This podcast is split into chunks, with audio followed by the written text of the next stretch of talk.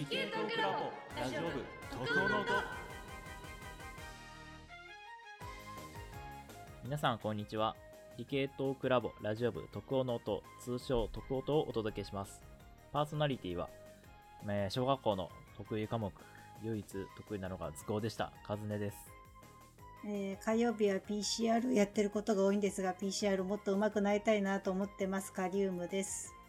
切実に営業トークをもっとブラッシュアップしたいなと思っている営業初心者、サブローです。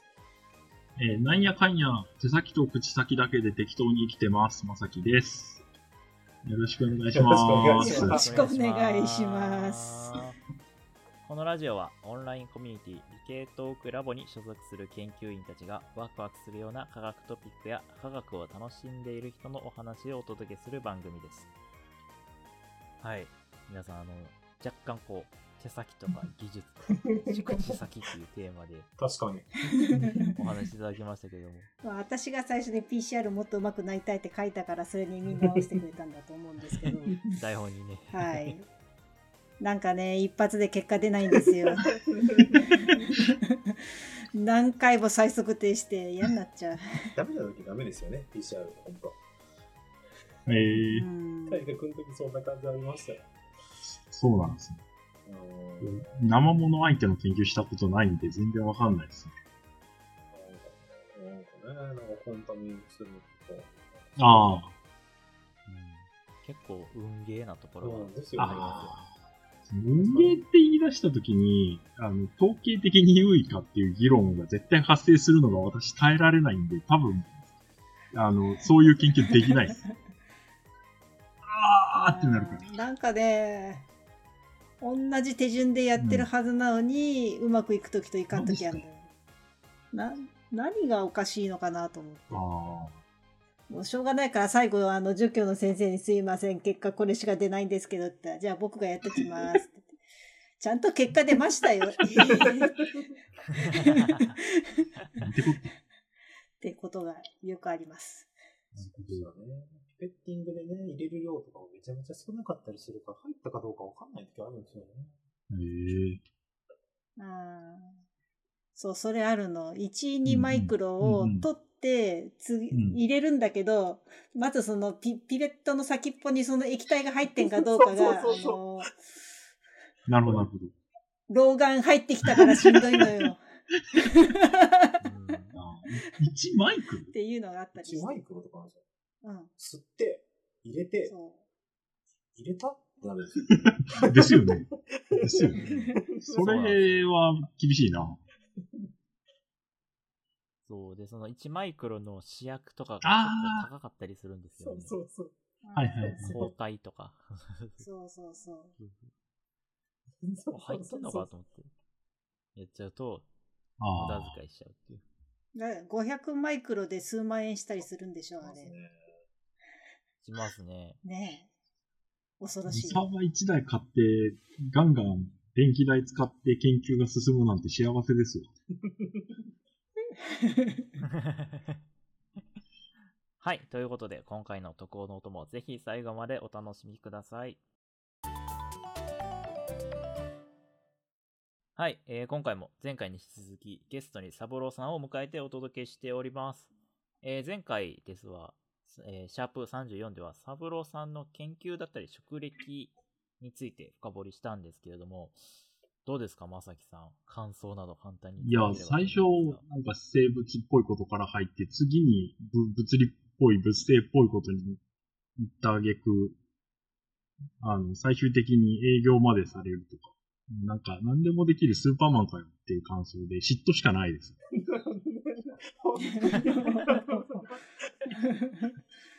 いや、今回のシャープ35ではですね、そんなスーパーマンこと、サプロさんの、まあ、あの、まあ、研究とか職歴については結構聞いていったんで、その、個人的なというか、パーソナルな部分に迫っていければなと思っております。お願いします。で、そうですね、結構、これ、あの、来ていただいたゲストさんには、よく聞いてる質問にはなるんですけれども、まあ科学とか理系分野が好きになった、その幼少期の体験とか、まあ、学生時代の思い出みたいなのがあったら教えてほしいなっていうのが、結構毎回聞いてるんですけど、何かあったりしますか、そうですね。じゃあ、幼少期の話でいくと、えっと、子供の頃に親に与えてもらった本の中で、シートの動物記っていうのがめちゃめちゃハマって、うん。何回も読んだ記憶あります。まあ、もともと、あの、昆虫採集したりとか、生き物は結構大好きだったんですけど、その中でもシートの動物記にめちゃめちゃハマったんですよね。なんていうか、この生き物、生き物、い、い、一匹っていうか、まあ、狼をロボとか、ああいう狼だったりとか、カラスだったりとか、普通の種族に対してすごくこう、まあ、感情移入できるような、その、書きっぷりだったりとかにめちゃめちゃハマって、生き物一つ一つに対してこんなにこう、興味持てたのって、後にも先にもこの本が、ああ、初めてなのかなと思ってて、でもなんですか、生き物に対する尊敬の念みたいなのがそこで生まれたのは、なんか結構ずっと覚えてますね。おーうんですね。なので、まあ大学の時に生き物やってたのも、まあ、そこも一つあったのかなとは思っています。あれですね、シートン動物記がわかんないから、あの、ちょっとコメントがどう言っていいのかわかんないですけど、まあ、そう。動物がこういろいろ出てくるやつ。ファーブル昆虫記を読んでましたね。ファーブル昆虫記も、あの、読みましたよ。でもなんかシットの動物記の方がなんかハマったんですよ。うん。そうなんですね。その高校の時にあ理系か文系かみたいな選択すると思うんですけど、なんかその時、うん。理系に進まれたんですよね。そうですね。なんかその時、どういう気持ちでっていうか、なんとなく、まあ俺は理科かなって感じだったんですか？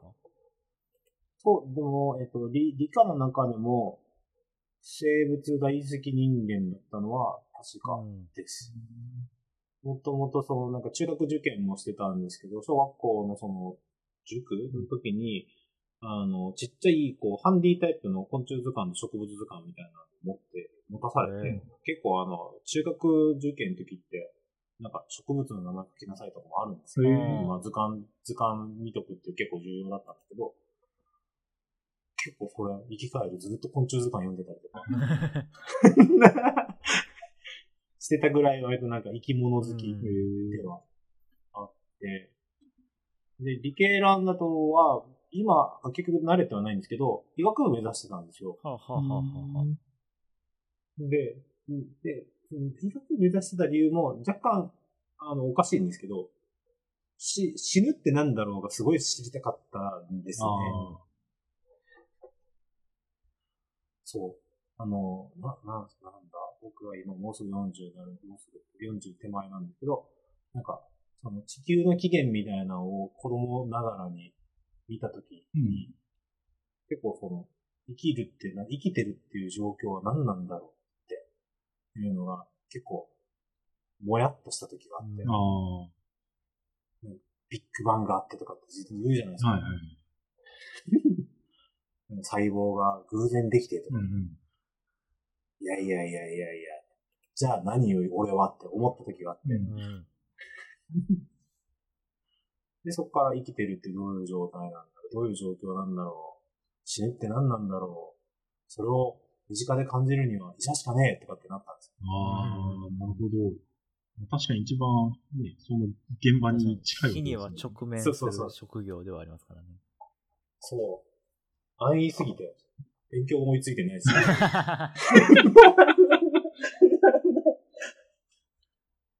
うんまあ、浪人も結構、3年浪人したんですよ、その、それのせいへで。え。で、今、あの、大学入ってから、で、家畜繁殖だったり、今度家畜繁殖なんで、さっき言った、い生きる、あの、子供を産むための研究じゃないですか。はいはい。で命を産むための研究だったんで、はそれはそれで、なんか面白かったんですよ。めちゃくちゃ面あ白いと思ってあ、なるほど。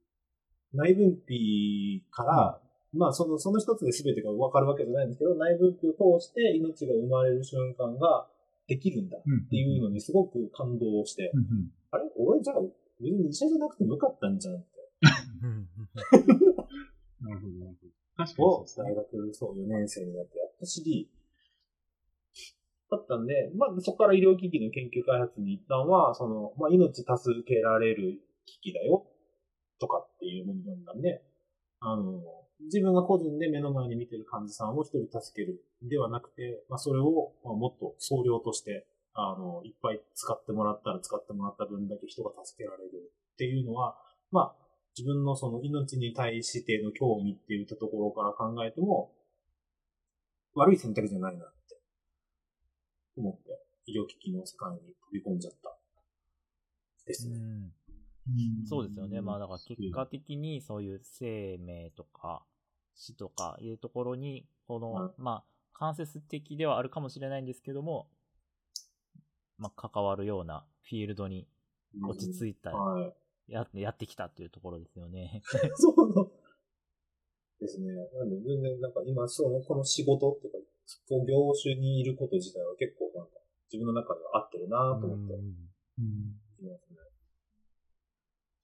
そうですよね。だから結構まあだから、平日仕事されてる時はバタバタ動いてるようなイメージかなと思うんですけど、はい。逆に、まあ、休日とかって何されてますか？まあでも、僕子供が今二人いるんですけど、はい子供と遊びますね。へ遊びますね。ある程度。あと、こあの、ずっと大学の時もそうだった水泳やってたんで、うん。時間を見つけては泳ぎに行こうとしています。すげえ。泳ぎに行こうとしています。しているじゃなくて。あ、して、しています。あのしてます。先週の日曜日も泳ぎましたよ。すげえな。なんだったら、平日でも一応会社自体はフレックスなんで、昼、昼から働こうって、おもう今日は午前中無理ってなったら泳ぎに行ったりとか何回かしますね。へおお。いいですね。泳いだ後仕事、泳いで眠たそうやな。ああ、わかる。あの、学校の時のプールの後の授業。プールの後の 古典の授業みたいなね。ああ わかる。ちょっともう、ゾクゾクするぐらい分かってしまった。全身疲れるもんね、水泳って。全身運動でですす。ね。でもいいんですよ。なんかね、ランランニングとかも嫌いじゃないんですけど、泳いでる時って、若干酸素少ないじゃないですか。で、やっぱずっとまあ水泳やってたのもあって、なんなんていうんですか、お泳泳いでる泳ぎ方だったりとか、うまく泳げてるかどうかっていうのにすごく神経がいくんですね。うん。そうすると、なんか仕事のこととか、なんかこの他のことって、ほとんど何も考えずに、苦しい、今、綺麗に泳げてるか、その二つしか考えなくなるんで、お結構脳、脳のリフレッシュにないい感じのリセット感が得られそうっていう、すごい思いました。そうです。ね。よ余計なことは考酸欠ですけど。えなくなる。考えれなくなるんですよ。酸欠なんで、本当に。確かに。スイミングハイみたいなね。そうそうそうランナハイならね。そう。合ってるんですよ。ランニングより水泳の方が合う。んですよ。あー水泳したいけど、どこでするんですか？なんか、えっとね、市民、市民プールみたいなのがああ、って、近所にある感じなんですかはい、あるんで、そう、ラッキーでした。なるほど。いいなぁ。羨ましいなぁ。私もやりたいんだけど、時間が何も取れないな。取れないですよ。僕もそうですよ。本当に日曜日の朝だけかな、今。子供たちが、それこそ、あの、仮面ライダーとか見てる間に、行ってくる、行ってくるわ、みたいな。7時、8時台やちょっ。くら泳いでくるわ。ちょっと泳いでくるわ。昼は、昼飯までに帰ってくるから、みたいな感じで。いいなぁ。なるほどな。そのまあ結構、せわしなく、まあしイメージ的には仕事をされてるかなと思うんですけど、僕もね、まあ結構仕事してて、やっぱりタスク整理とかね、あと、なんかメンタルが落ち込むみたいなところは、まあ多分誰しもあると思うんですけども、なんかその辺で調整とか意識してることって何かあったりしますか？調整できます？もうなんか。いやー、ちょっとむむずいっすよね。ね もうがね外的要因が強すぎて。でも、やっぱり、外的要、自分がコントロールできることとできないことっていうのは、なるべく、えっ、と、区分けはするようにはして、で、うん。コントロールできることに関しては、ちゃんと、リストならリストちゃんと書いて、見える化はして、空いてる時間を見つけて片っ端から片付けるみたいな。うんうん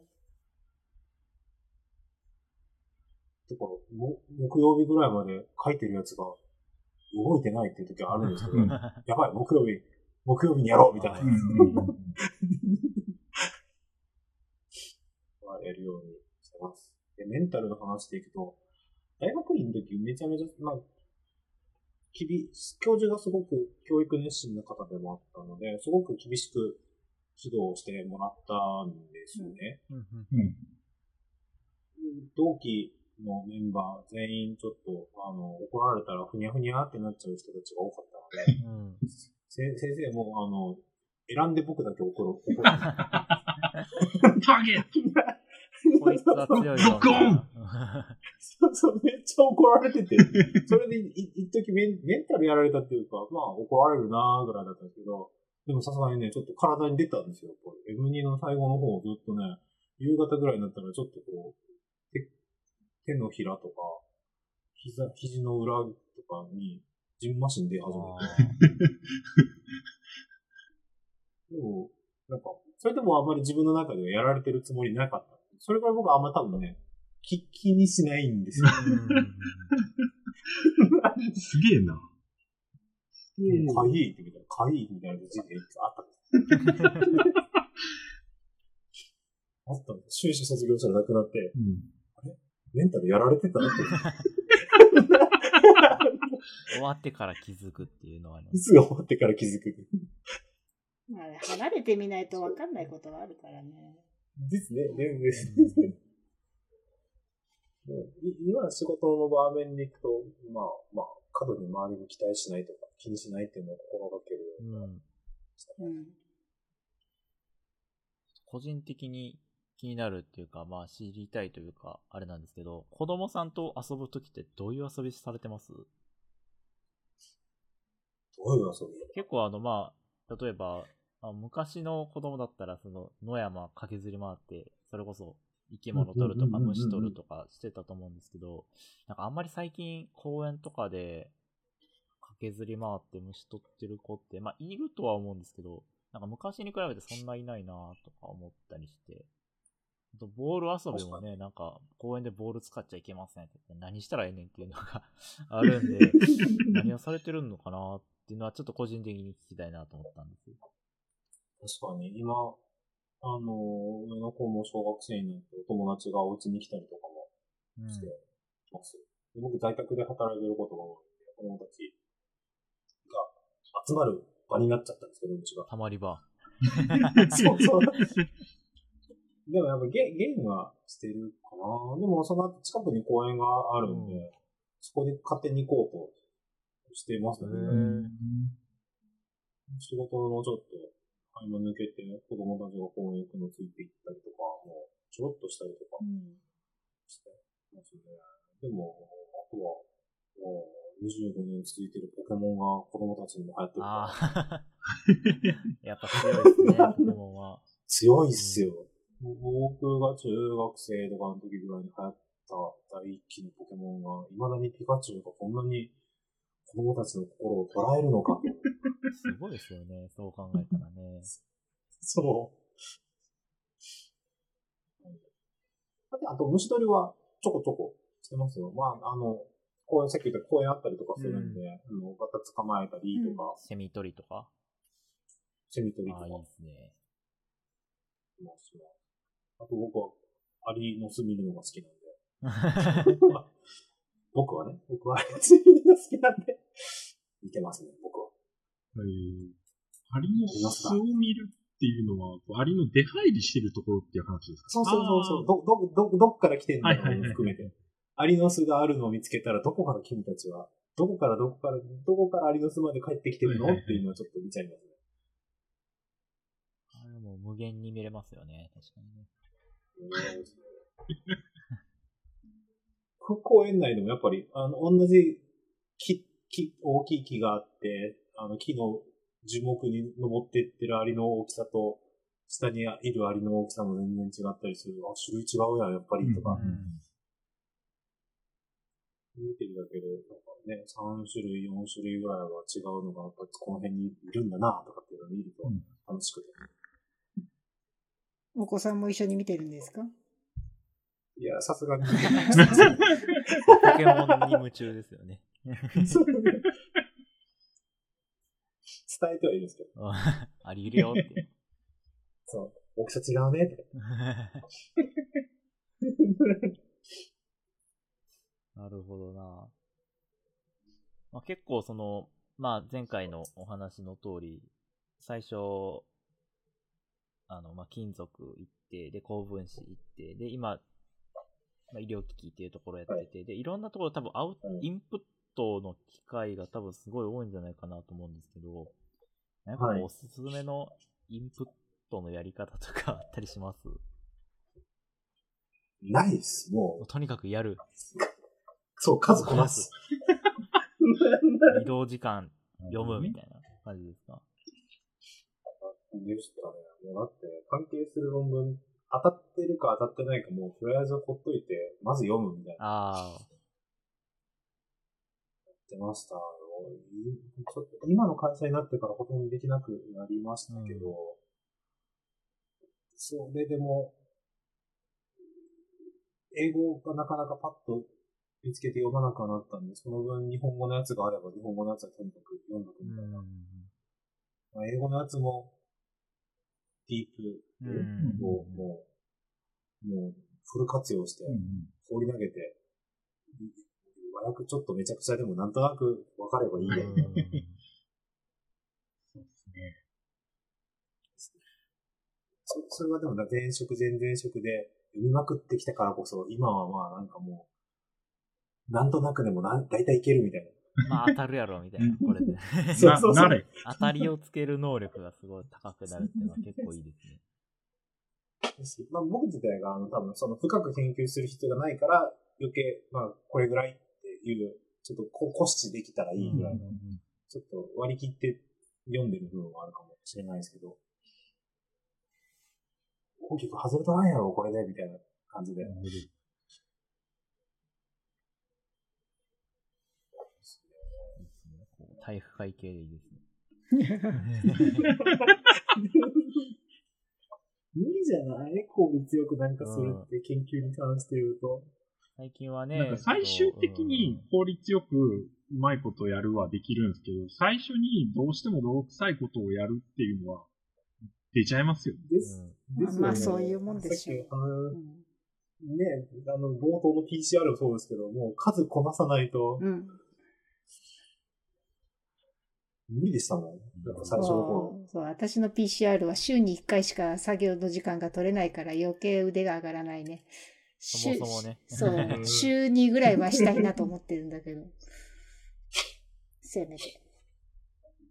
ですよね。もう一時なんか、とり、とにかくまず、ん実験を失敗してもいいからサンプル集めて PCR かけてやるみたいなやり方してましたもん。あ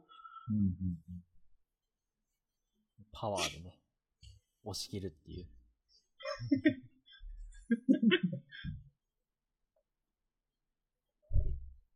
うん。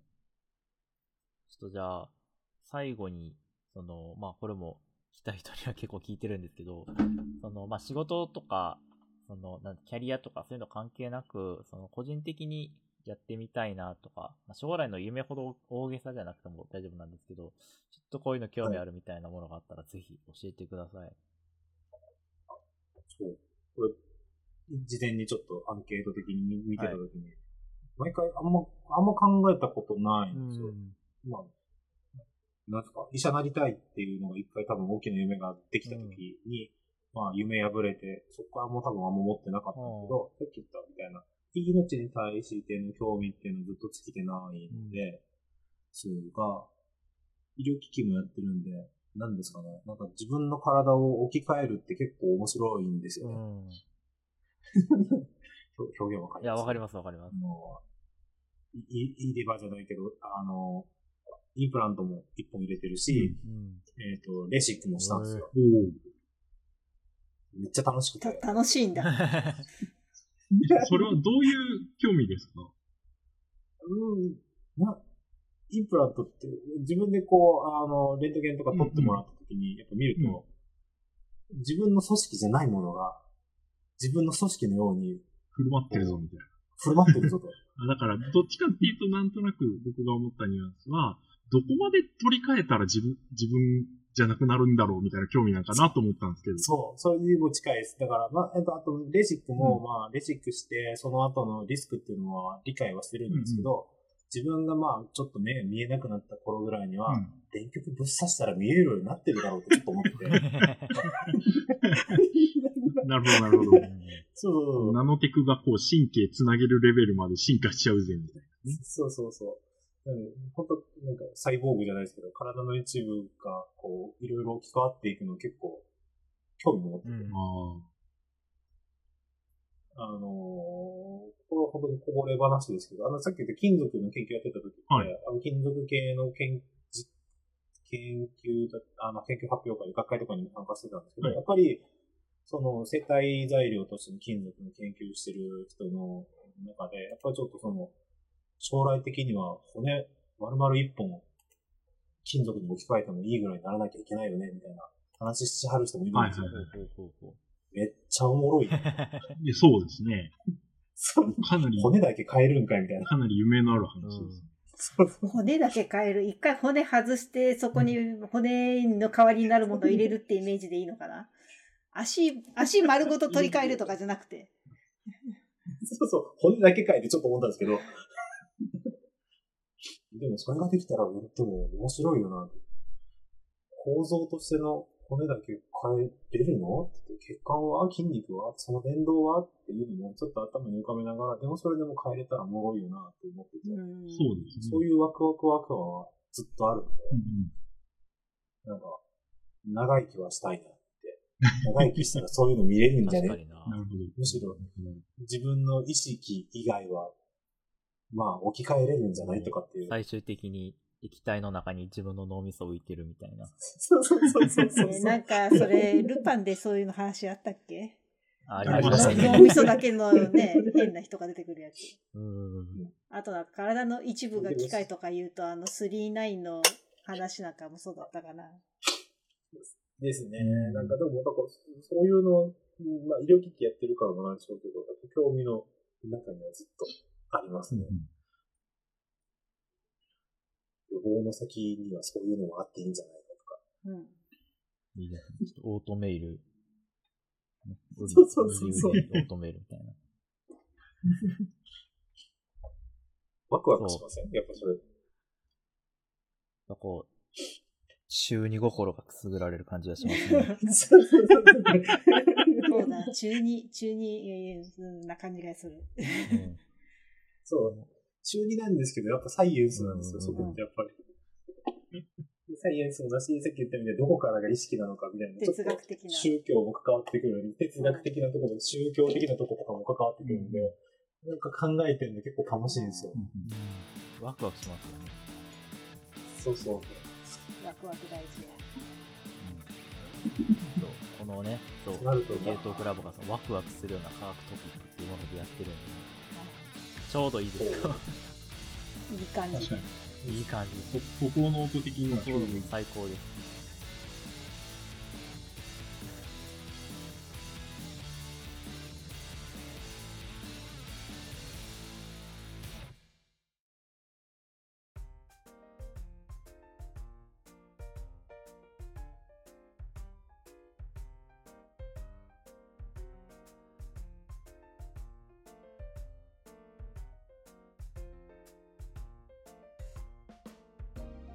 番組では皆様からのお便りを募集しています。X の番組アカウントの概要欄にある Google フォームよりお寄せください。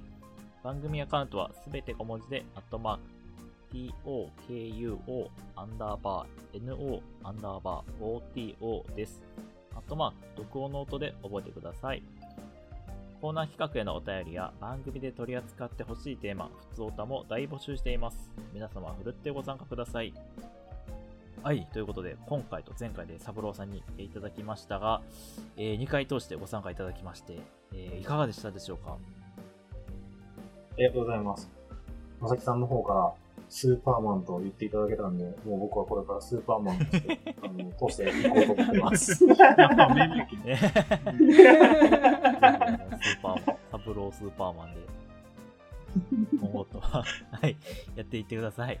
はい、ということで、はい、今回の特報の音はここまでです。お聞きくださりありがとうございました。お相手は、理系トークラボラジオ部のカズネと、まさきと、カリウムと、ゲストのサブローでした。さよならさよならありがとうございましたありがとうございました次回もお楽しみに。